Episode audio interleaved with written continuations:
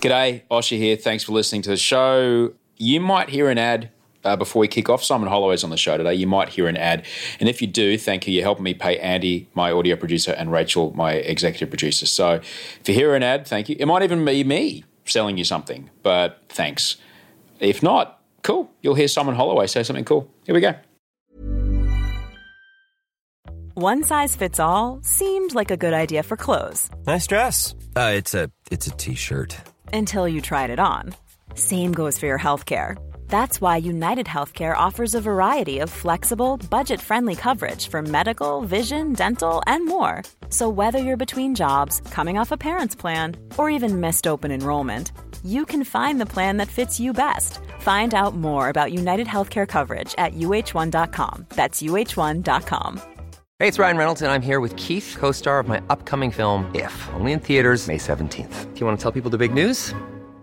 All right, I'll do. it. Sign up now and you'll get unlimited for $15 a month and six months of Paramount Plus Essential Plan on us. Mintmobile.com slash switch. Upfront payment of $45 equivalent to $15 per month. Unlimited over 40 gigabytes per month. Face lower speeds. Videos at 480p. Active Mint customers by 531.24 get six months of Paramount Plus Essential Plan. Auto renews after six months. Offer ends May 31st, 2024. Separate Paramount Plus registration required. Terms and conditions apply if rated PG. Planning for your next trip? Elevate your travel style with Quince. Quince has all the jet setting essentials you'll want for your next getaway, like European linen, premium luggage options, buttery soft Italian leather bags, and so much more. And it's all priced at 50 to 80% less than similar brands. Plus, Quince only works with factories that use safe and ethical manufacturing practices. Pack your bags with high-quality essentials you'll be wearing for vacations to come with Quince. Go to quince.com slash trip for free shipping and 365-day returns.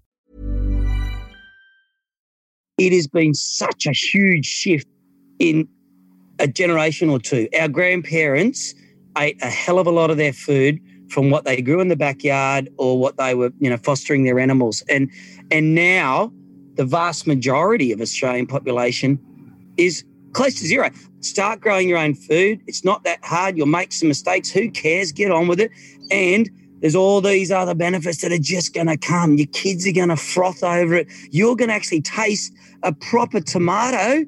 I mean, I'm serious. There are people, the vast majority of people have not eaten a homegrown tomato of our generation anymore. So there's another shift, right? That's now that's an easy one to grow, and it tastes a thousand times better than the watery cardboard ones you get at the supermarkets. That is Simon Holloway, one of the directors of VeggiePod. And this is episode 393 of Better Than Yesterday.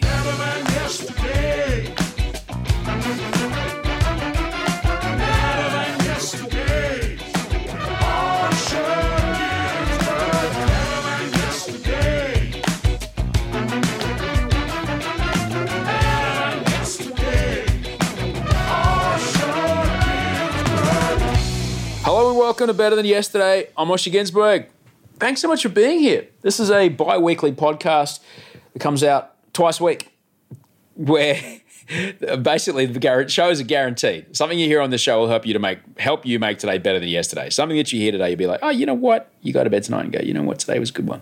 It's a good one, better than yesterday. That's it. That's all I'm here to do. Mondays I'm here with a guest. Fridays I'm here with you, and I've been here since 2013. Thanks for the lovely feedback about Friday's show. I know I was venting a bit. I'm sorry. I didn't mean to dump that on you, but I guess I'm not alone because some of the feedback I was getting on the emails there, uh, I'm not alone. People go, yep, I got you. I'm with you. I feel the same.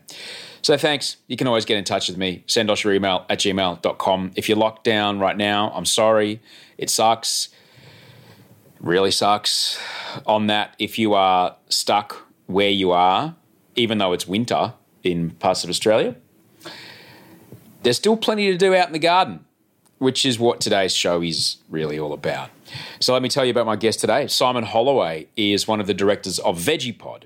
If you've never heard of VeggiePod, they're on Shark Tank a few years back. They're a self-contained raised bed self-watering gardening system. Well, it's not really self-watering, you got to water it. And they started here in Australia and they've since grown worldwide. Now, this is not an ad for VeggiePod. This is not a VeggiePod infomercial. I just wanted to get someone on who's passionate about growing your own food no matter how much space you've got to grow it in. And Simon is the perfect person. You see, if you've listened to my earlier episode, what was it, 21 ideas for 2021? I talked about lawns a bit in that episode. I'm perplexed by lawns. historically, lawns started out as a flex from one rich person to everybody else, to their neighbors, to say, you know how rich I am?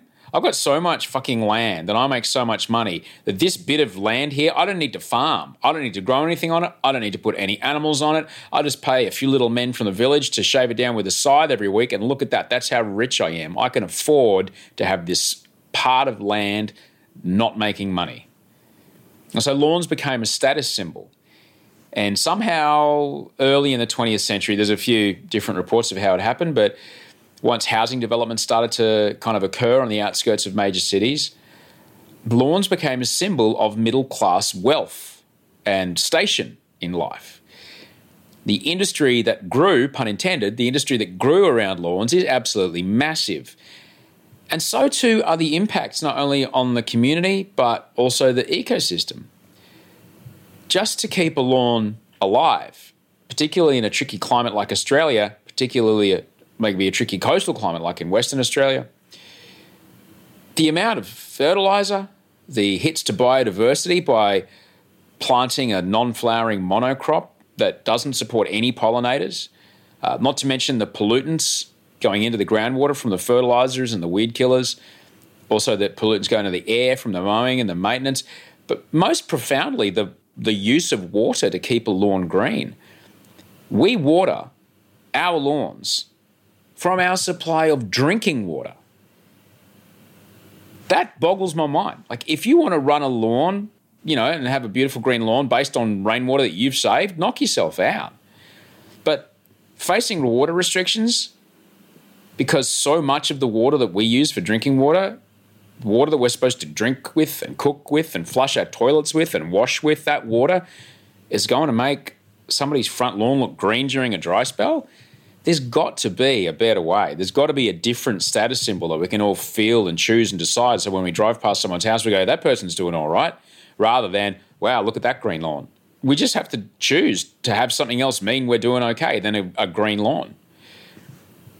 For me personally, it could be whatever you want. But for me personally, I'm all about growing food, not lawns. Under Audrey's guidance, my wife Audrey is it's a real cultural Fijian thing to grow stuff. All right she's all about growing it, and I'm on board. I'm all about growing food, not lawns. Under Audrey's guidance, we have three garden beds in our front yard where a yard used to be. It's superb. We get so much enjoyment out of our. I get so much enjoyment out of the garden. Audrey's the one that created it and tends to it, but I, I love it. Wolf loves it.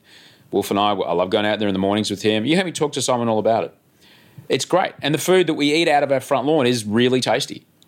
So, how about you? How's your garden? Send us your email at gmail.com. I'd love to see it. Let's talk gardens. Let's talk growing food. And let's get into the intricacies of the Australian grocery duopoly because it gets down that road. It's pretty fun. Let's talk with Simon Holloway from VeggiePod. Simon, I'm stoked that we got to talk today. How? What are you doing today for people? Um, we're on a Zoom call. You look like you're in the inside of a van.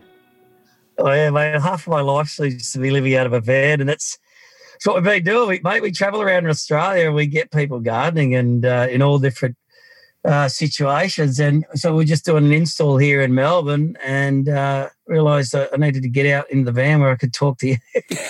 so here I am back in here again. Hang on. So I thought, hang on, you're doing an install. I thought like the whole idea of VeggiePod was that you, you get it in a like we got ours and we put it all together ourselves. Oh mate, sorry I didn't come and do a personal install for you there, buddy. Gypped, mate. yeah, well, look, we do the odd one here and there. It's like you know, don't, we don't want to blow the trumpet, but we're doing it for a bit of a TV show. This one, so Ah. So I'd, I'd, come down and do a little bit of a, a personal install, and uh, uh, yeah, copy doesn't happen that. all the time. No, okay, then I get it. I get it. Well, look for, for people listening, they would people listening would know that my wife Audrey loves gardening, and I watched my mum garden when we were little, but my kind of real I guess exposure to gardening and the joy that gardening brings has been all through through Audrey. And sir, it started because we'd only been going out a little amount of time when you all launched. Started when mm. we we got a veggie pod. We put it on our uh, our balcony of our apartment. Really? You had barely new too. You had only just started. Was it? Yeah. Well, we- we've basically only really hit. I mean, Matt was when he first invented a couple of years in the garage, but then eight years we've been going hard. The three musketeers, as we call ourselves. So Oh, I never knew you had one, mate. You never let us know that. You, you know? you know, I'm just like any other punter, you know.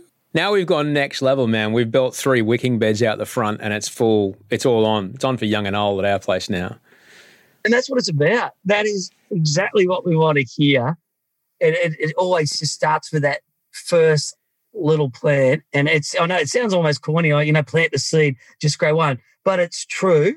You grow one, and I reckon you're, you're a testament to this. You become addicted and you go, hang on a minute, I'm going to go some more. I'm going to try this plant. I'm going to go another bed. I'm going to get bigger. And it's just an unreal experience, isn't it? Well, it's kind of interesting because my, and I talk about this a bit, but my grandmother, the ones that came to Australia out of after World War II, Yep. fully qualified doctor, had, Yep. you know, three kids. I remember going to their house. They had a backyard in Adelaide. Well, I think the only thing they went to the store for was meat and tea. They Yep. grew everything. And these are two full time professional medical professionals. They just grew everything like proper Euros. They just grew everything. And my mum had that knowledge, but she had four kids on her own, so there was a little less of that. But Audrey kind of grew up the same way, coming from Fiji, where it's very much just stick it in the ground and see what happens.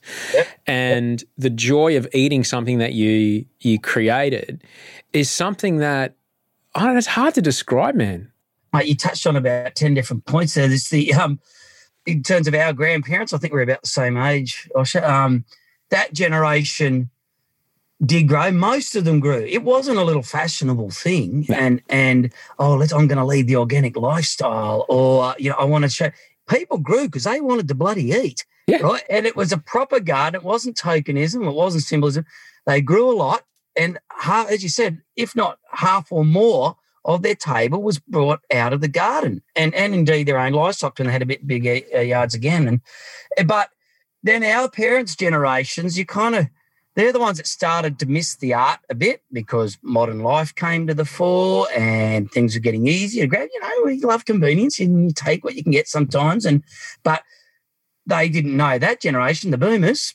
I have good arguments mum about the old boomer generation, but that's another that's another day, another argument. But the boomers started to lose that art, and I think our generation, nearly everyone, lost that art. They do a few little succulents here and there, but in terms of growing a good, solid, edible vegetable garden, it was lost. And it's, I mean, I was lucky. I'm a little bit different. I grew up on a on a hobby farm, but again, like your parents, both my parents were were school teachers full time, working, but because we're on a hobby farm, they emulated what their parents did, and we were, uh, we were growing heaps of stuff. You didn't even, re- I didn't even realize as a kid what was seeping into me at that time. Where we're growing veg, we're having eggs and culling the chickens, and we're culling the cows that we were growing ourselves, and we, you know, we we did all those things, the pigs and milk the cow, all that sort of stuff. Actually, doesn't happen that much to families and people anymore, and and what we're trying to do with these gardens, and I, and I think you know you're part of that is then when you start doing a little bit, you realize it's not completely difficult. There's some challenges, but you can do it.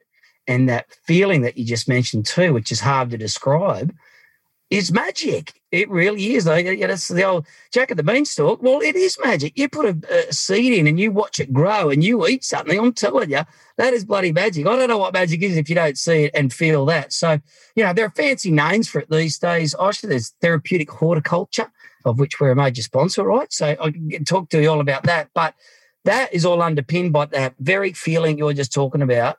And I defy anybody who grows something from seed or indeed a seedling and even does the one edible and you're sharing it with your family or your friends and your mates or whatever to eat.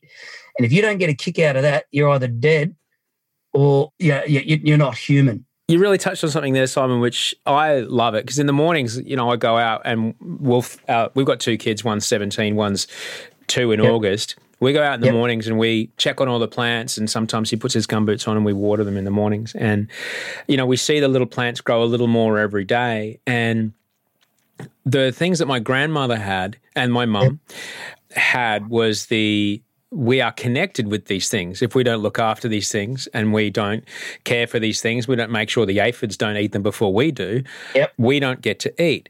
And then I guess, and I get it through the mechanization and I guess massive kind of money to be made in the capitalism sense as far as our food supply goes between the supermarkets, our food supply became like it stopped being kids go out the back and get me some parsley or go knock on the neighbour's door and grab me some parsley. It started to be, yeah. I'll be right back. I'll just go get, get, some parsley, jump in the car, burn some gas, drive down, come back with something on a piece of polystyrene shrink wrapped.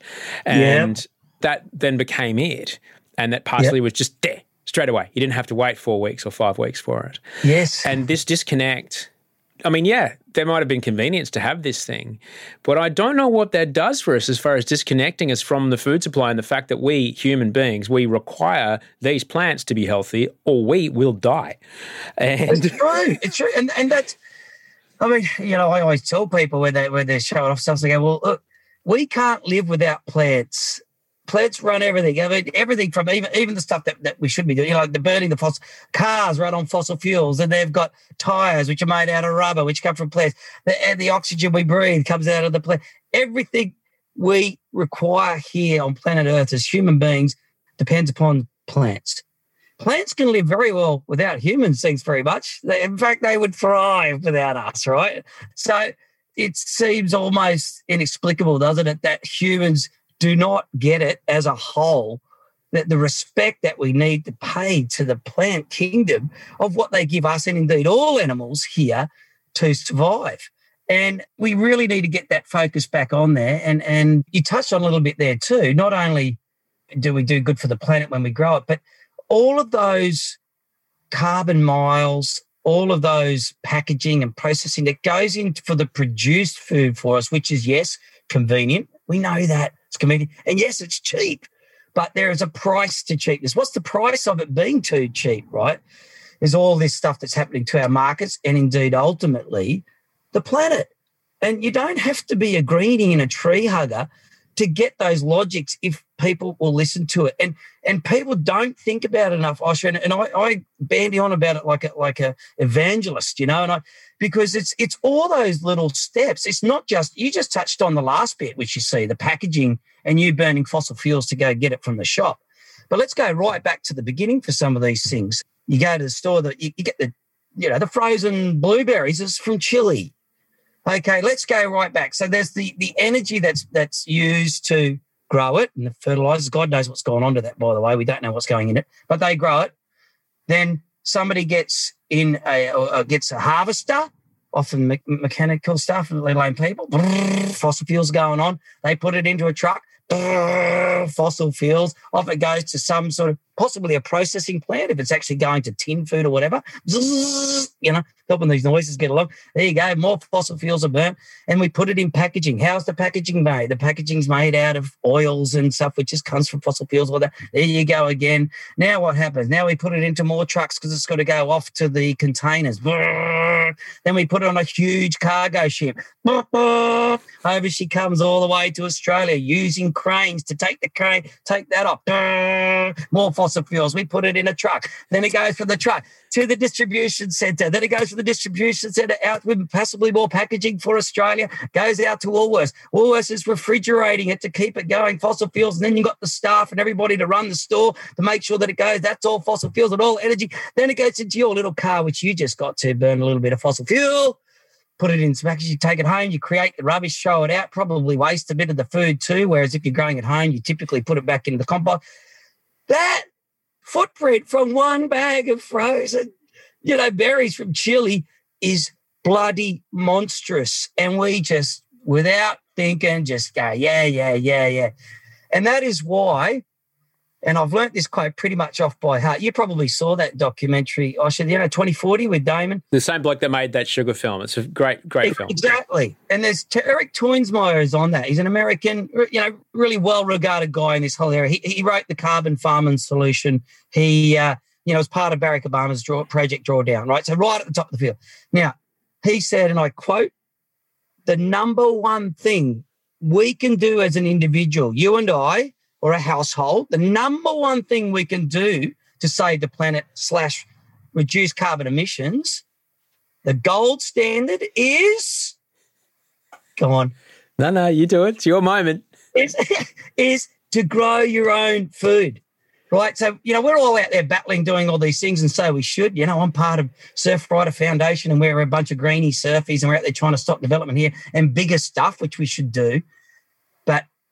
The number one thing you can do if you really want to make a difference at home at individual level is to grow your own food. And that's why we get so passionate about it, because that's what we do. We help people grow their own food. And it's, it's so interesting, Simon, that it's really only been maybe the last 40 years that mm. this has been going on, that that process that you described has been going on. I mean, right now, upstairs in our house, yeah. coming into winter, there's bananas on my table in Sydney.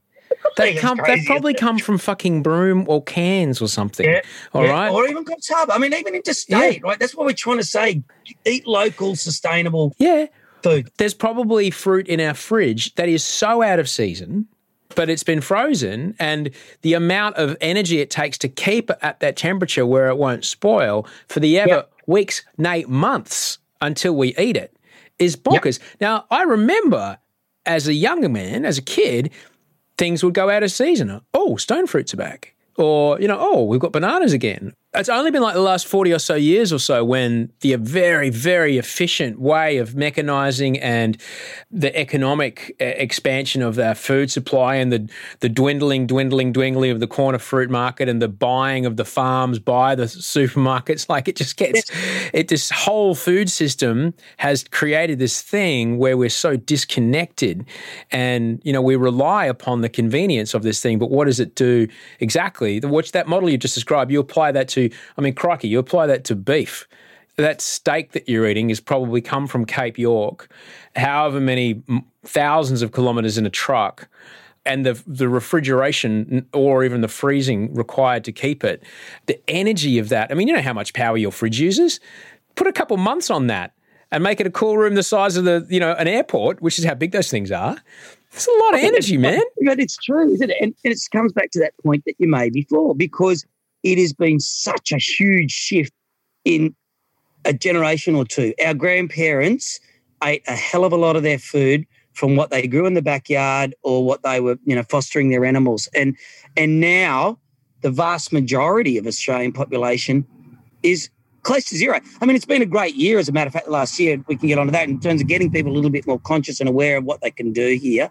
But it is, it's part of our job is not just to you know supply our, our raised garden beds and, and get the veggie pods going out there. It's this whole education step initially, and and we're part of that wave is to, to get people to say start growing your own food. It's not that hard. You'll make some mistakes. Who cares? Get on with it. And there's all these other benefits that are just going to come. Your kids are going to froth over it. You're going to actually taste a proper tomato.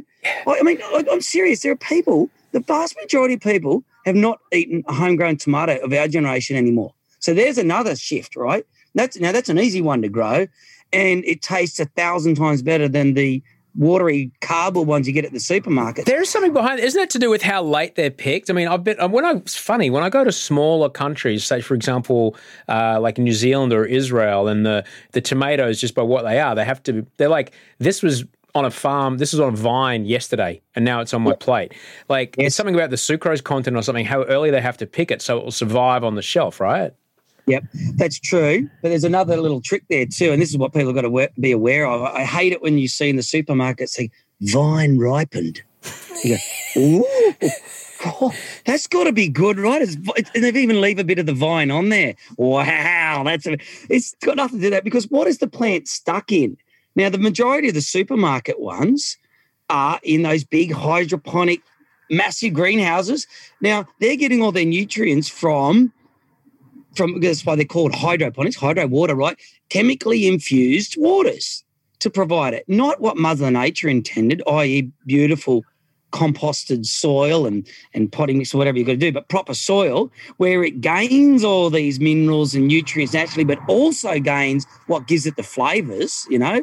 So all, all that sort of stuff, it's people get hoodwinked and they they, they say real thing because what you just said there is right. Those in in Italy and the Italians here in Australia, they're great at they're the best gardeners. The Italians and the, and the Greeks, right? Because they go out the garden, they pick out and they say, "Hey, try this vine ripened," and you go, "Yo, beauty, tastes like a lolly," right? But then you go to the store, you go, "This one says vine ripened. I can see a bit of vine.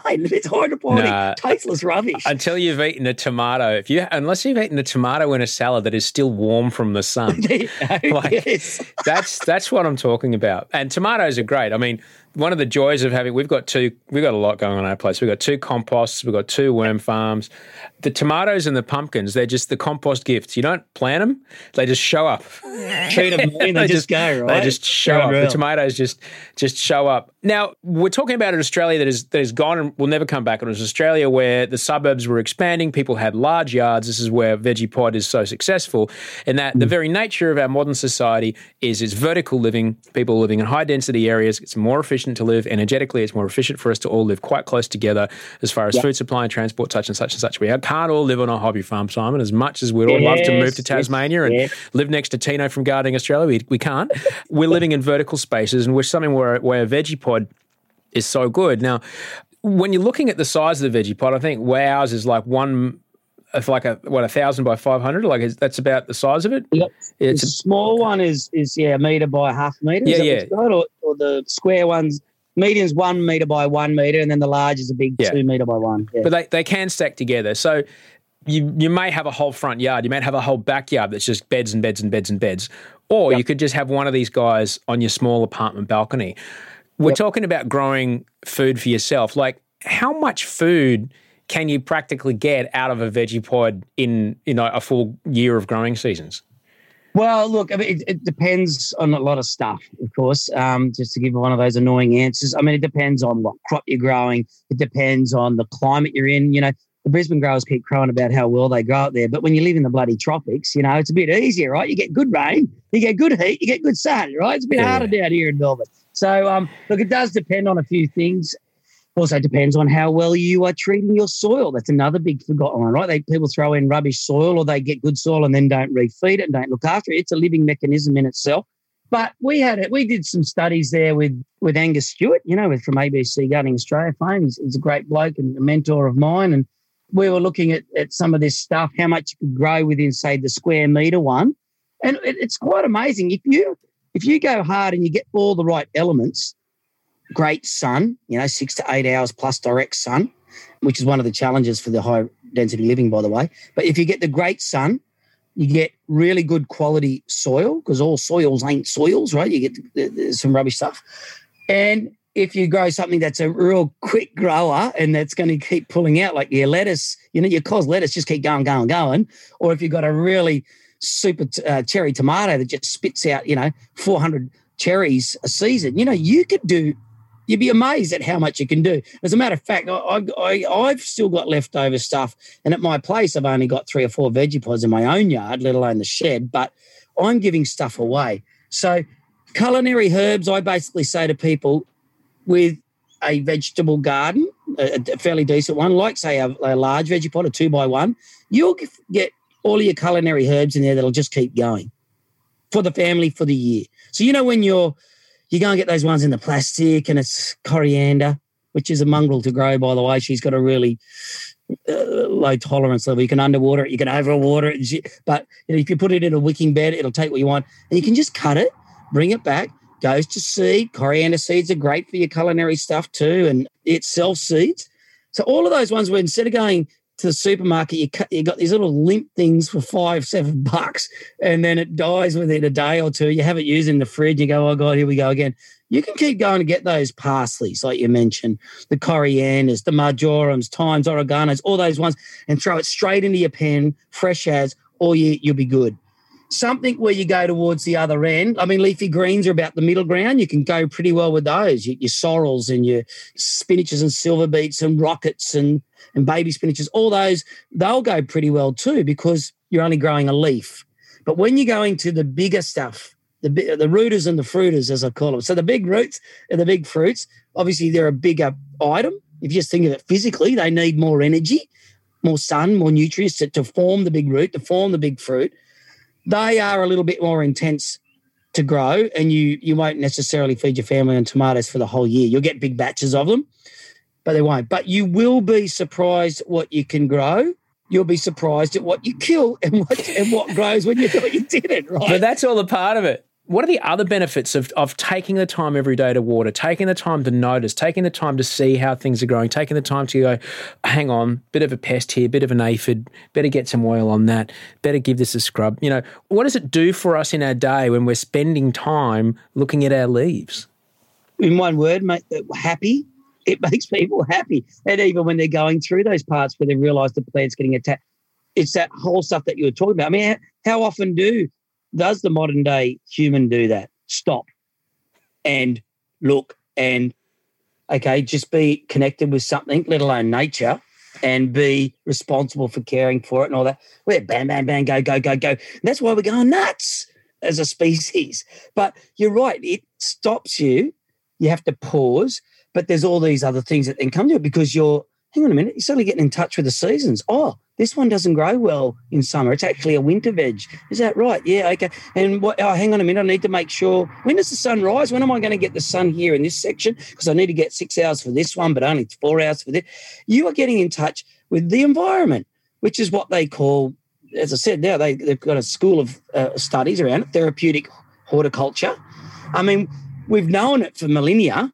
What you touched on, you feel good when you garden, when you're out in nature. You know, we call it forest bathing and all this stuff. Or I think we used to call it, you know, going for a bushwalk. But anyway, you got forest bathing now. That's a direct translation from the Japanese forest bathing. Oh, right. Okay. There you We'll- go. and we'll get to your Japanese adventures. Don't worry. Oh, well, I lived in Japan for a few years, so I do have a, I have, I I have a love for it. But look, it's all this stuff crosses culture, crosses age, crosses any ilk, any walk of life. And I've seen it doing these gardens over the last eight years. Uh, I don't care where you come from, what age, you're rich, you're poor, country, city, you know, everybody. And, and I'm taking even some real hard nuts. You know, I've gone to prisons and done some gardens. And some of these blokes, are, you know, hard as nails. And everybody goes into this zone when they start getting involved. They're getting their hands dirty too. There's another thing. God forbid, let's get our hands dirty and get, do a bit of yakka. You know, so all this stuff, the movement of the body, the getting in touch with the seasons, caring for something, being in nature, air, breathing, all that stuff. It is good for you. And they know that from psychological studies. And now they're putting it even to, you know, these special schools of thought therapeutic gardening. And that's why we're doing it in specifically for aged care, for disability hubs, for schools, for prisons, for women's refuges, you name it. We're going to all these places because it provides that. And it's not just our gardens, of course. This is anything. You could grow a gum tree, whatever. But it's special. And I've I've seen, as I said before, I've seen some people that you just would think, and they've even kind of gone, oh, I'm not into gardening. Now that's the worst you get, by the way, which is what I love about our industry. It's not pharmaceuticals or weapons or tobacco, right? Where people go, oh, I'm not sure about that one. Everybody, the worst we get in terms of reaction to gardening is, yeah, it's not for me. I'm not really into it.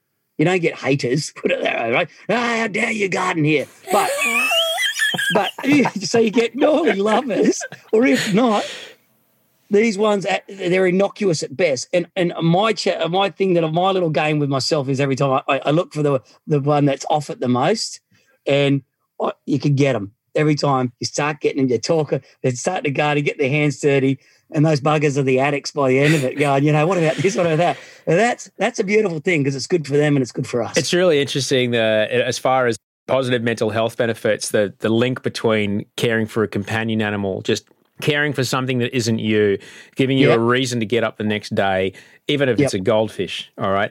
But this is also true of a plant. It's also true of keeping just a house plant alive. You know, trust me, you can go to the nursery, you can just give me the thing that's the hardest to kill. No worries. and they'll get you something. All right. Because there's some nature's taken some shit more than you could possibly throw at it. And nature will win, don't worry. But there's something about caring for something and nurturing something that I think when you're someone that grew up on a hobby farm, so you you said your parents are teachers. Your dad, as soon as he finished uh, school, he'd come in, he'd you know take his whatever, boom, straight on the tractor. He's out there plowing. He's in the field. So clearly, growing and that sort of thing is a part of your life. After you finished uni, you moved to Tokyo. What was it like not being able to grow stuff for a while? What did it do for you personally? Well, I didn't notice it first, to be honest, because I was so fizzed up on going being in a new Oh, yeah, country. And, and, and, you know, incredible. wow, wow, wow. And, and, uh, but you know, and, and it was, it was all the push button stuff that I was like, wow, this is all modern tech in those days. So for the first year, I didn't even really notice it. And then it came to the fore. You know, I would going out on the weekends in, into the forests and whatever. But then when I was living in this rabbit box, and I'm going, oh, okay, yeah, it feels a bit weird. I need to have something. And I didn't even think about it. It wasn't edible gardening, but there was this tiny little patch in front of this rabbit box, literally probably two meters wide by about three, four meters long in front of my my one. And there were a whole row of them. And I went and got turf and I went and got, you know, just some, some cosmos flowers, I think it was, just some simple stuff. And I just made my little patch there. And my neighbours started seeing go, that looks really nice. So they sat down, came out with me, and we started, it became a little little meeting spot where I was actually picking up, learning a little bit more Japanese off the kids. I learned what an ant was. I learned how to say ant. It's those sort of words you don't pick up at school, right? So, you know, here it was. And I went, oh wow, this is this is good. It's a good meeting stuff. And I'm feeling better. And they all started doing their little bits as well. And I think that was probably the first time where I was outside of home and outside of that hobby farm environment, which to be honest with you, I just saw as a lot of the time was doing bloody chores for dad, right? So I had a little bit of, I'd rather be on the motorbike than picking up cow pats for you, dad. You know, but that was the first time I realized actually this is getting into me and, and I need it and I need to be part of me. And I certainly don't think that is uh, just for people who have grown up with it. And, and that's the thing. So it's part of my evangelical uh, mission now is, is for those that haven't had that, is to start them off with the one plant now because then they will realize that and they will for the rest of their life. Everyone I say, as soon as you've grown a few, I defy you not to keep growing plants for the rest of your life, whether that be indoors or out. Because as you said, you, you could grow them anywhere generally. I mean, they still need a bit of care too. And, and going back to your point there, that is a good thing in itself. You have to look after something, right? And it's it's all those little steps to go to these bigger ones that we were talking about before. And for me, it did start in Japan, putting that little garden out the front. And then wherever I have lived for, for decent amounts of time around the world in Australia, I've made it a big thing of mine. And I, I'm, already the mad plant bloke at home, right? The, the kids get, get, Dad, you've got plants in the bathroom, plants you know, covering half the TV. You know, can you bloody move it? I go, uh, and then, then I'm out there having to water them on the weekends because there's a bit of work. you got to take them out, give them some. I go, um, isn't that your job? Like, aren't you sick of like dealing with the pla-" no? this is my fun. This is great. Like that's why I'm one of the happiest guys around because my job is doing one of the best activities in the world. So how how did you come from like you, you did a few things in your life and in another podcast we'll talk about being a dive master and we can discuss post COVID world dive sites because uh, my wife being a Fijian I think they just they get their open ticket when they turn thirteen they just off you go the islanders are naturals, aren't they? Right. I mean, I did my dive master. I did my time in, in Saipan after Japan, which is a tiny island that most people in the world don't know about in, in Micronesia. And it was, um, I mean, back in the day, it was like a little bit like what Bali is to Aussies, it was for the Japanese. Uh-huh. cheap flights, three hours, party time, a lot of trash going on there. But anyway, so we were diving there. And, but the dive masters and the guys that were driving the boats were the locals, the Chamorros, who look a little bit similar like the Hawaiians, but you Yeah. know, big boned. Yeah. They were often big all over. It wasn't just big bone. They had meat and gravy on the bones, as Ricky Gervais would say. Yeah, yeah. Um, and it was the Palauans and, the, and these guys, am- amazing, amazing divers. And that was another little thing. Like coming back to the plants, is that on that small rocky outcrop island with a, with just a lot of sand, which isn't the best thing to grow everything in, I struggled to grow stuff in the ground. And and you know, it was okay for coconuts and stuff like that, or pig faces, which they didn't have. But um, you know, that's where you start realizing again how delicate all this stuff is that we take for granted sometimes our good soils where we are or you know uh, we have an office over in, in Qatar and UAE and they're having to deal with a whole complete desert countries right? So um, it's important to see those different environments I think and, and where plants grow and where they don't. And so that, that was a good thing for me. You're this plant mad guy and how, how did you meet Matt, who invented Vegepod? At what point did you meet this guy? Before or after he'd come up with the idea? Um, after. So after I moved back from Micronesia, I came to Sydney because I could speak fluent Japanese. I, I it was the only thing I had really going for me in terms of a specific skill. So I just went to a bilingual agency and I got a job managing teams of Japanese in, in an air ambulance company. Basically, it's another whole thing. And then I got into the pharmaceuticals game, which was a one little small step from that medical game where I was operational manager. And I was employed by Matt's brother, Paul Harris, who is the third musketeer. We'll get on in a moment. He's he's the guy that people d- don't know about, but people should know about because he's the cool, calm, collected one. He's the CEO. He's the one that you know. P&L's balance sheets don't do that again, Simon. This is you know all that sort of stuff. So anyway, Paul was the GM back in pharmaceutical agency days when we are doing the dark arts there, and I was his sales director and operations. So Paul and I, you know, wrung our hands for about six years together in that corporate world, going, how the hell are we going to get out of here, man? Yeah, like, right. you, know, you know, it'd be at lunchtimes or little chats in the office every now and then, just go, oh, mate, we've got to get out, we've got to get out. But, you know, where do you do it? How do you do it? All that thing. All I knew is that is if an opportunity comes up one day, I know I've got fire in the belly and I've got a few smarts, I'm going to jump. And I'd waited all those years, nothing ever really came right. And then Paul started talking about Matt, going, well, my brother, you know, he's an eclectic bugger. He, he's been a prawn trawler fisherman. He's worked on the stock market. He's a qualified chef. He's an IT project. But he's one, one of these guys that also, a little bit like myself, had chopped and changed different jobs and, and, and done whatnot. He's going, now he's designed this garden bed. I'm going, what do you mean? He's going, this is called the Vegepod, and he's designed it. It's pretty cool. Check it out. So then I just started following it as a human interest story. And I met Matt once and with Paul. So Matt is actually Paul's older brother. And there was no other fools that were really listening to Matt. It was just Paul and I, you know, because, you know, it's a small thing. But here he was and smart, stubborn, a stubborn mongrel. But that's what you want, right? Because he was failing. He's a Parramatta uh, boy. He grew up in Parramatta, but was living in the Northern Beaches where I was. And thank God he was failing and he'd fail at this, and he'd go, "I'm going to fix this," and then he'd go, "Oh, now he's getting okay. I fixed the watering, but now I'm uh, now I'm it's getting too much. and I need an overflow. Oh, okay, now that I'm growing things well, I'm now getting the plants getting attacked by pests. I'll fix that. Okay, hang on a minute. Now weeds are getting in. Oh, is this? I need to make sure. And now then he took the mold uh, design to uh, Sydney Moulders, and they laughed. He said, "Mate, we're not doing that for the little small numbers, and you know you can't do that." There he goes again, goes off, learns to plastic weld. What? Does it himself. Um, he's just one of those blokes that puts his hands Wait, up. wait, wait, wait, wait. He said, I've got this idea. And he takes the people and said, Can you build this? And they went, Yeah, no, no, no, that's impossible. You can't build that. So he's like, Okay, fine. I reckon you can. I'm going to learn how to weld plastic, the thing that apparently you guys do. I'm going to learn how to do it. And then did he build it and go, See, that's how you do it. Now just make a hundred of them. That's right. And again, it started from a little paper. It's got some classic photos of his little paper designs. And now you see it all come up out of the garage. Yeah, and he plastic welded said, Here you go, molders. This is what I need. And eventually he did start selling, like down at the Warriewood organics markets there and and uh, in a couple of nurseries just to give a little a little bash. He went to a nursery, by the way, to pick up knowledge as well. Worked at Wiriana there, and and by the time Paul and I were going, oh God, you know, shall we?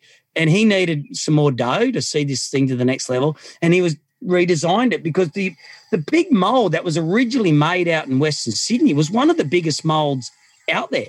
This big, almost 1.8 meter by one meter wide, huge box. You imagine just boom, boom, fa, fa, boom, fa, and that was huge, which is all well and good. It means you didn't have to assemble, but people, about 80% of the customers going, mate, I haven't got a ute, I haven't got a van. See ya, I can't put that in my car.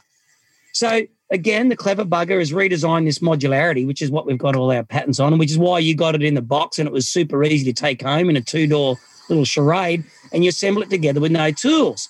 He designed that. I don't know how he does it. He's the nerd on the CAD, right? Does all that. Good on you.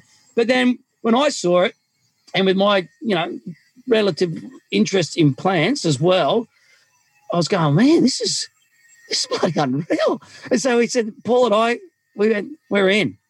And that was eight years ago. And at that point, I went all in in terms of time. Like Paul still, he's been in for six years and working in the business because he was still working for two years on something else. He was in for the invest. But that's when I joined Matt and said, right, uh, let's do this thing and started living out of the back of the van and driving around Australia. And doing it the old style, mate, cold calling Wow. and uh, going for surfs in the morning, get up, build demos on the side of the road, go up to a garden centre and say, come and check this out. And they'd come outside and uh, there we went. What are you? Were you married at the time? I was at that time, yeah. I, I was. Um, so, you know, we all lent on our better halves at that point. Yeah, tell way, me about you know. tell me about that because I'm sure people are listening, going, "Yes, I would love to take Yeah. a, a punt on an invention and then say, see, I'm off to live in a van and drive around and visit nurseries." What was the conversation like? What what was that sit down at the table? Because you know, people are looking at changing careers, particularly after COVID. They've stopped down for six months and going. Oh, hang on a second, I'm doing the wrong thing. Shit. And they've, you know, suddenly they're they're all in on a mortgage or whatever. They're like, oh, okay, but I need to figure out how I can change direction and make you or me or us still feel confident that we can pay the bills. Uh, how what was that conversation like? Yeah. Well, that, that was the very first sales pitch. It was all to get our to get our all to get our wives to accept us to have a crack at this. So now listen, darling, I've got to be off for a while. No, but no, look, I mean, in, fairness to them, you know, they that's the thing. You know, we said, listen, I, I think we could get by on the one salary.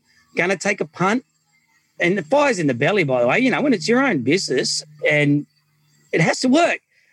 Otherwise, it's all off. So, you know, when I spoke to Tamsin about it anyway, I said, look, this is my role. I'm going to be more of the sales guy, you know, and that's why I'm the mouth and I'm sort of people know me around Veggie because I'm the loud one going around doing this. That's my job.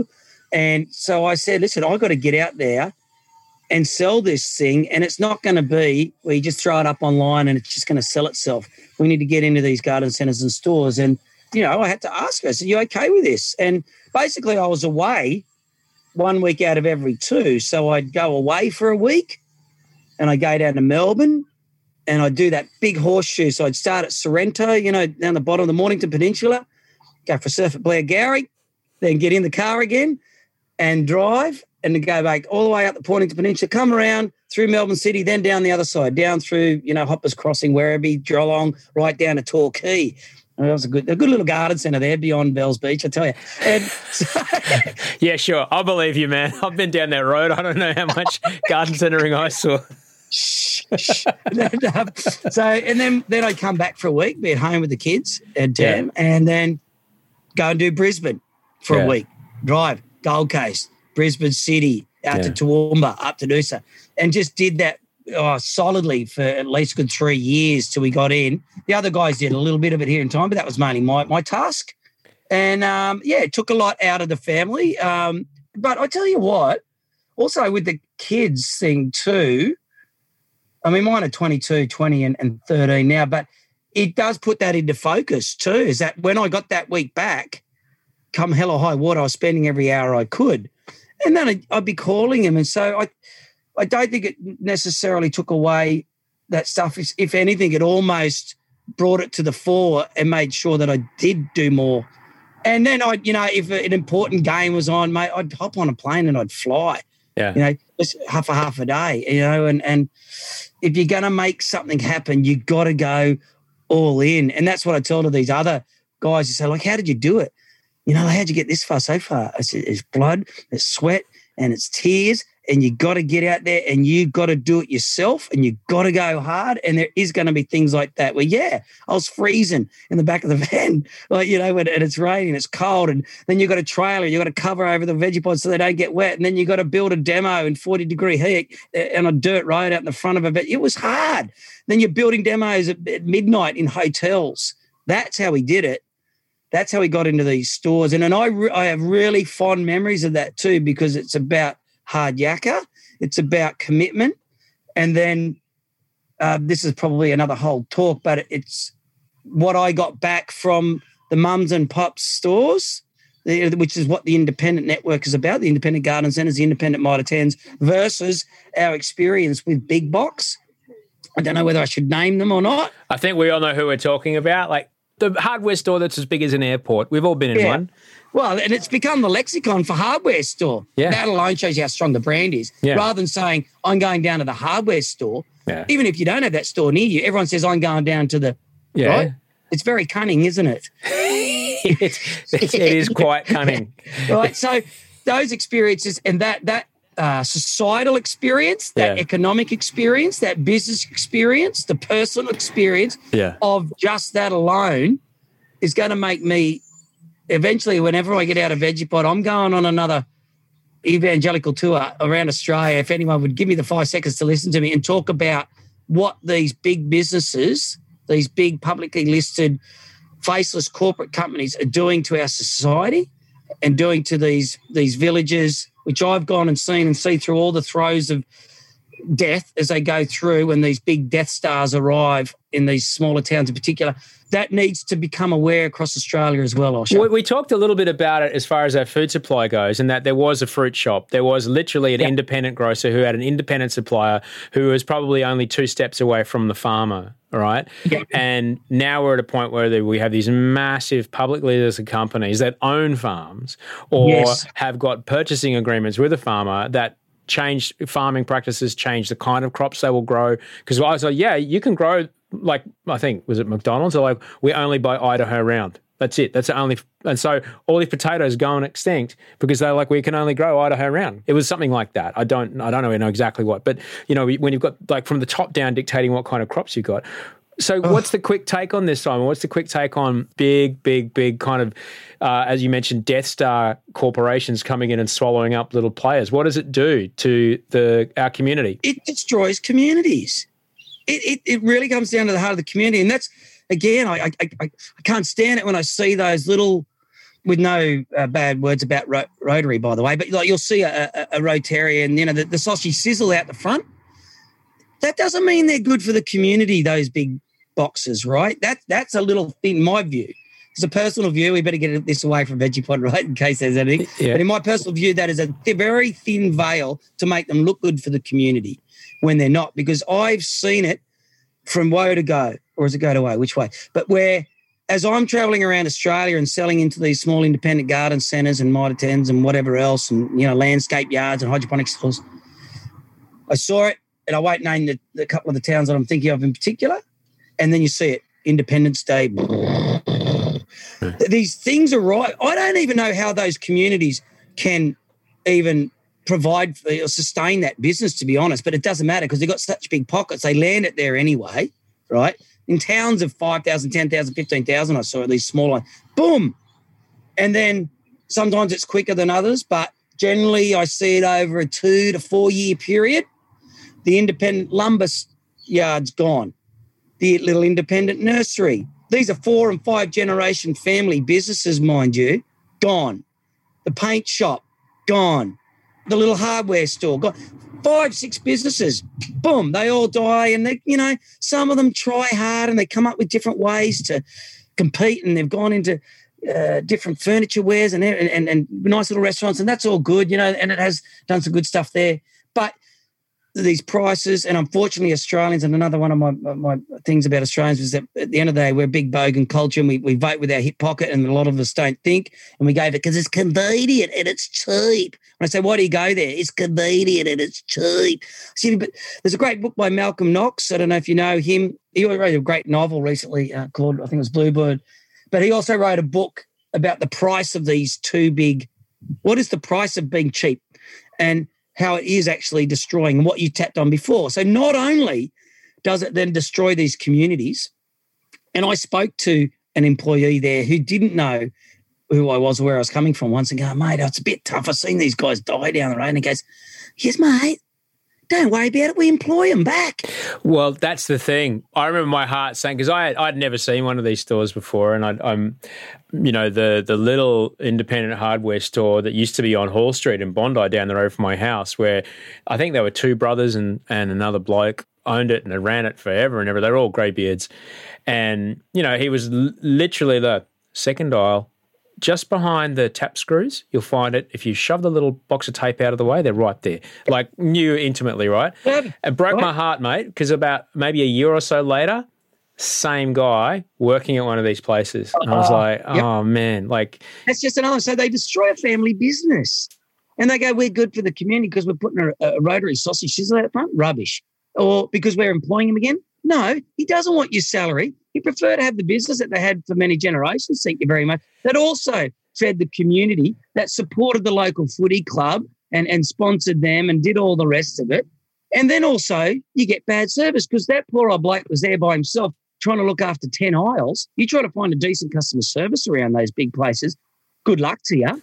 Whereas if you go to the independent garden centre, for the most part, uh, you know, this I'm generalising, of course, because you get some great horticulturists in, in the nursery parts as well of those big ones. But for the most part, you get better service and you get better quality, right? So they're cheap for a reason because the quality, I'm sorry, they're not up to scratch. And if Australians think more again about what's going on there, you're creating landfill because, yeah, that mower was half the price, mate. Got a bargain. But you're throwing it out in a year or two because it's rubbish. And you go spend the same money again. And now you created landfill. That this whole thing, and it's American slash Australian in particular, but it's in a bit of Europe as well. I, I feel so strongly about it now, experiencing it all and the repercussions that it does, the cost to our community, the cost to our country, and the way that they treat businesses as well if you become a supplier. There's another whole thing, right? Like you're saying before, they'll, they'll dictate, we want this one and we only want yellow pots and it's going to be like this style. And I, have spoken to so many who have supplied in there because we're all glorified carnies, us, us blokes. We we do three ag shows a month. You know, we go to the Dubbo ag show, out to the right up to the big ones like the Ekka or the Sydney Royal Easter. So we all know each other. The gum, the little gum boots guy, the quality ones generally, and, and the hose guy and the and the Vegepod guy and all that stuff. And you'd see the ones that get take the carrot, they go to the big guys. All the eggs go into one basket, and then when they get screwed down or if they lose the contract, they've lost their whole business too because they can't go back to the independent network who they have, you know, told not to go anymore. You hear a heap of these stories. It's not unusual. So it also starts bastardizing the whole supply network, right? And it's decreased quality, increased power.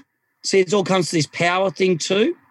And, uh, you know, because people don't even know who these companies, who, the, who they're owned by. And, that's another whole thing itself. You know, for example, let's talk about Bunnings.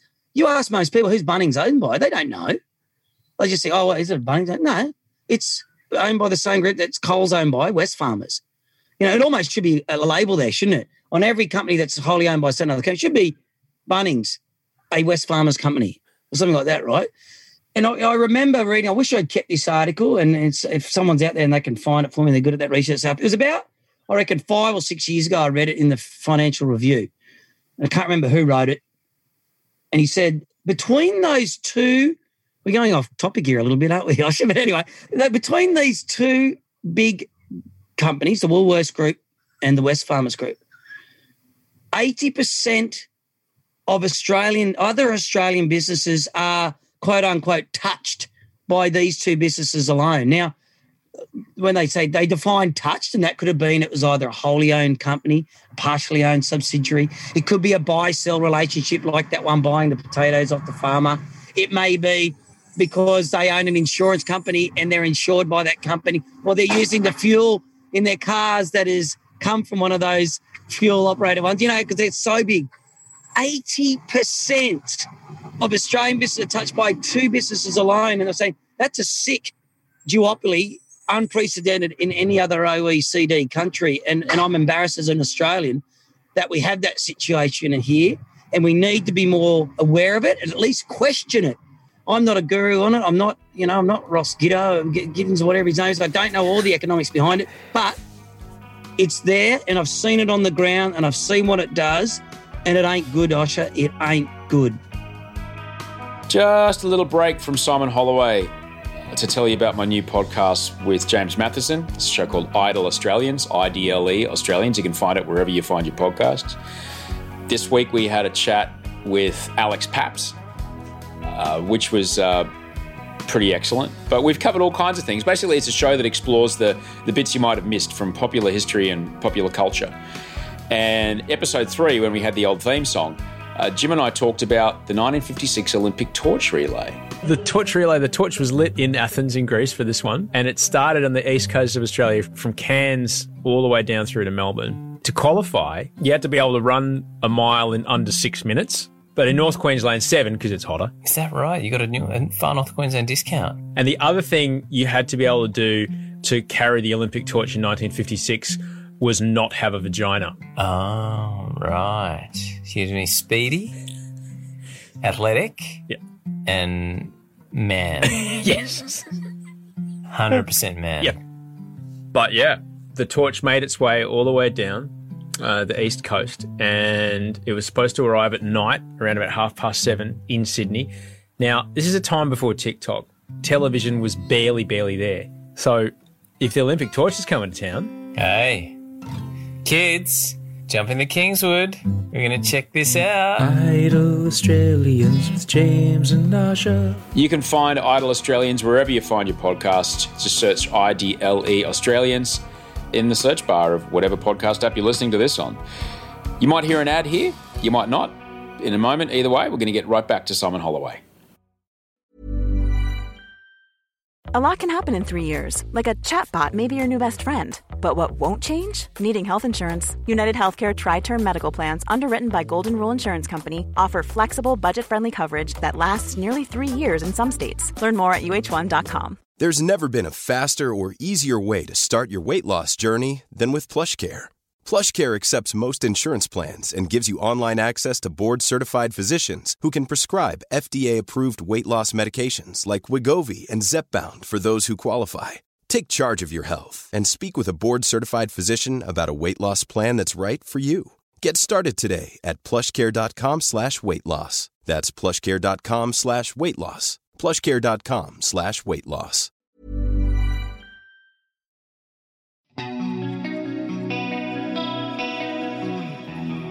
I'm happy to hear you speak so passionately about it, and you, you put it in a simplistic way that it was easy for me to understand. And you know, it's I think it's fairly easy to grasp that when there's only two, you know, there's only there's only a bus going left or a bus going right. Well, what if what if I want to go straight ahead?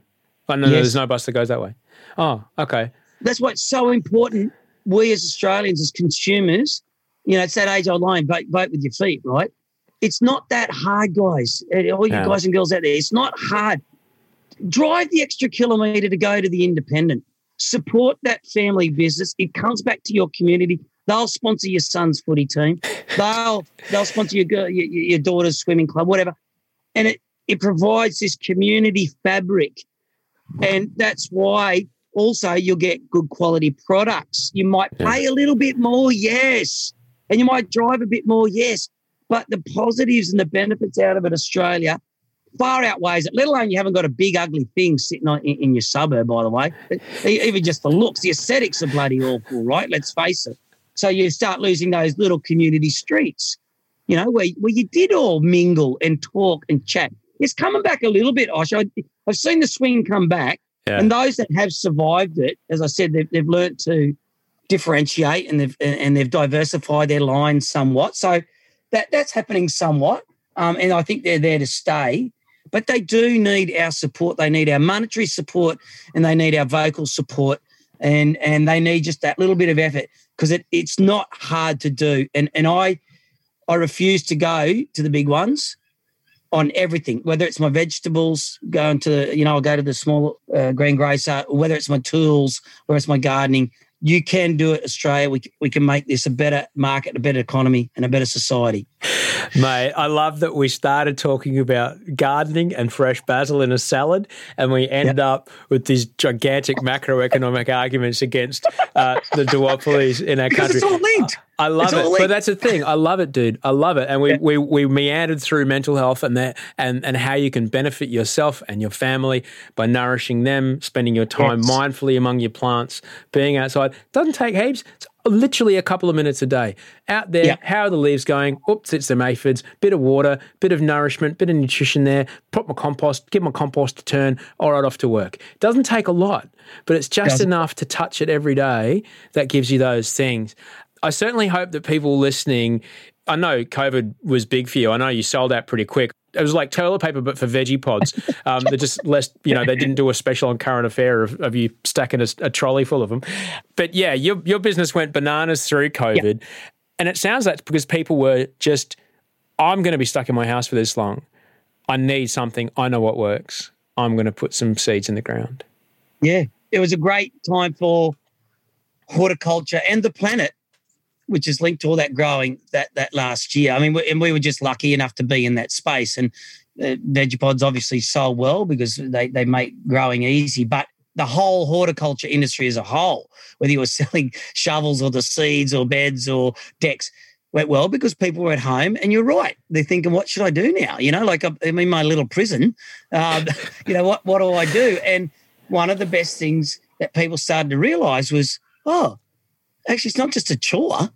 Now Yeah. that I'm engaging with my garden Yeah. and I'm watching things grow, which comes back to that very first point I think we made was that if you grow one thing, you'll probably keep growing for the rest of your life because it made people feel good and it was a family thing. It's not like something that that divides the family, is it? Like, you know, like I don't want to ever see or touch a playbook. Uh, what are they called? PlayStations or whatever, but the kids might. Likewise, you know, when when when we're doing something that's an adult affair and it might be, you know, having a having a whiskey out the back, that's not something you can share with your kids. Gardening is something that the whole family can share, whatever age and wherever they're coming from. And I think everybody found that out. And it was not only just a great personal thing internally, but family thing or mates or partners or whatever, whatever it is, it brought people together. And we got so many photos on, we noticed that change happen on our Instagram and and, and Facebook posts that there are a lot more of these group photos of family photos and the and the mum and the dad of the kids. And and what a beautiful thing that was, you know. And and we were just so happy that we were just a, a small part of that. And um, again, I think if, if anyone's out there, if they just throw a couple of those little seeds in and just get a bit, bit of good soil, give it some sun, watch the magic. Oh man, and it was it did get it wasn't just your Vegepods. Uh, Diggers Club were like, yeah, sorry, bad luck, we're out. Sorry, forget about it. But that's about the time when my my youngest brother, he's mad into this. He, he we built our wicking beds off his design. He had he's got the chicken coop. He's got the whole system. Yeah. He's got the whole system. But his big thing is like, mate, food is free. Yeah. The plants make their own seeds. What are you buying seeds for? Yeah, I he's he's in this whole. He puts, and this is nothing sus. He like puts seeds like dill seeds or coriander seeds, or whatever, in an envelope. He sends them to someone that he met on in, on some gardening group, and then they send him some Chinese eggplant and something else that's pretty rad. Yeah. Oh, heirloom varieties are going berserk now, which is a great thing, which is where diggers obviously specialise in. And and yeah, I get people sending me seeds and say, try this. I'm learning all the time. Going, Mate. what is this? Have you got a Fijian bongo chili at your place? No. You, sir, you need a Fijian bongo chili. Now, listen, I'm not au fait with Australian biosecurity laws. I'm not exactly sure how these chili seeds made it to Australia. We just have a plant in our house. Okay. One of our relatives gave us one of these chilies. We dried out the seeds, and now we've got like six of these things around our house. These things will knock your socks off. They're delicious. They're native to Fiji. They're not super, super hot where you, you burn and blister, are they? No, no, they're not like the crazy, like the white ghost peppers. Not like that. Yeah, okay. But they're really flavorful. See, that's another important point, actually, what you make. See, you're talking about cooking, right? Yeah, yeah. It's one tiny step to grow food and cooking. I mean, it's indeed, you know, with our little plug, like, we've had so many of the master chefs come to us. You know, the, the Simon Tooheys and, and the Tessas and the Amelias and of the world are coming to us and grabbing pods because it's not hard to understand that, is it? Because if you're into food, so if you're a foodie out there and you're you you love cooking or you love that whole that whole ceremony of giving food and all that stuff, just go one little step back and grow some, and it will just you your whole appreciation and love for what you do already will grow another exponential growth. You know, it, it's it's a wonderful thing, and I love that how. Which is why we're into edible gardening. I, I, I kind of, you know, that's my specialty. I love aesthetical gardens and, and and all the other stuff that it provides. But I'm into edible gardening. The fact that you grow food and then you then you go into the next step where we're cooking and we're pickling. I mean, you should pickle those chilies, uh, you know, or doing all that stuff. And and that's another whole engagement that what edible gardening does for you. And and it, you know, how good's that? Mate, I'm a big fan. It was uh, my friend Yumi. She's all about grow food, not lawns, and um, that's what we've done at our place. And honestly, a, a couple of good garden beds, so much easier to take care of than a lawn. Um, What? it's real easy. and, it, and it's more productive. And you're not using fossil fuels to burn a mower to get out there and mow it. I know some people love mowing there because I've had that argument too, mate. He goes, "But I love mowing my lawn. It's my zen." I said, "Well, go and zen out and grow some corn. It's Yeah. the same, right? It's Yeah. much better for you, the society, and the planet." And, so, and it encourages the biodiversity. You're putting more flowers out there. You're giving, you know, native bees, Europeanized bees. You're giving spiders. You're giving everything, lizards, everything a place to live, which is Yes. really, really important. All these little creatures are vital to our food supply and we need to give them places to live. Mate, I could rap with you all day, but you're in a van on the side of the road and we're men of a certain age, so both of us probably need to pee. So um, it's true. Indeed. It's true. It's getting more and more often. It isn't is. it? I It's know. This is. It comes as you round those big round numbers. Uh, it gets that way. Stoked that I could speak with you, mate. And I certainly hope that everyone listening is going. If they don't buy one of your Vegepods, at least just get out there, throw some seeds in the ground, and see what happens. You bet. Bloody great to talk to you, mate. Have a cracking afternoon. Mate, thanks for giving me the time, and it's always great to speak to a fellow gardener, mate. So, Oh, uh, mate, I'm a gardener by association. It's Audrey that's the gardener. well, now I you're in, love it. mate. You are an addict. Yeah. That was Simon Holloway. If you're interested, you can go get a Vegepod. If not, I could care less. Just grow something. Doesn't matter. Grow a plant. Grow any plant. Grow a flower. But if you want to grow food, food's good. But uh, you can hear in his voice how much joy he got out of his garden, particularly when he was stuck in Japan. I can relate to that. The amount of joy that I get out of the garden that Audrey has made at our home is just brilliant. And I would thoroughly recommend it. It's, it's great and tasty, real tasty. Yeah, hope you dug it. Send me photos. Dug it, see? Ha. Send me photos. Sandosh or email at gmail.com. Send me photos of you. uh, Send me photos of what you cooked with the things from your garden. Love it. Got a jet. Thanks for being here. Back on Thursday with another Ep of Vital Australians with Jimmy. I'm back here on Friday if you need me. Sandosh or email at gmail.com. If you like this show, the best thing you can do for me is to tell a friend. Tell someone else about the podcast. Then you'll be a legend. That's the, the best thing you can possibly do. Thanks very much, Andy Marr, the audio producer on this show, Rachel Barrett, my executive producer, and you for listening. No you, no show. That's it. So thanks heaps. Love you for listening. Safe lockdown. Wear a mask. Wash your hands. Be kind. Do some gardening. Do whatever you got to do. We just have to wait this shit out, I reckon. Until we speak next time, sleep well and dream of beautiful things.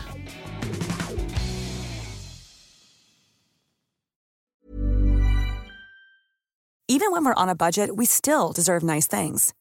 Quince is a place to scoop up stunning high-end goods for 50 to 80% less than similar brands. They have buttery soft cashmere sweaters starting at $50, luxurious Italian leather bags, and so much more. Plus, Quince only works with factories that use safe, ethical, and responsible manufacturing. Get the high-end goods you'll love without the high price tag with Quince. Go to quince.com slash style for free shipping and 365-day returns. Ever catch yourself eating the same flavorless dinner three days in a row?